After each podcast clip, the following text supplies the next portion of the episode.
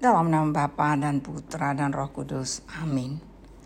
Terima kasih Bapa yang baik atas semua anugerahmu sepanjang hari ini.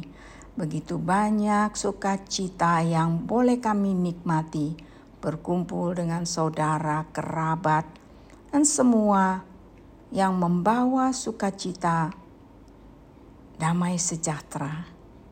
Terima kasih Engkau selalu memberikan yang terbaik di dalam hidup kami, dan kami mohon semoga hal-hal yang belum baik yang kami lakukan sepanjang hari ini mendapat belas kasih dan pengampunan daripadamu, dan kami boleh melakukan yang lebih baik lagi di kemudian hari.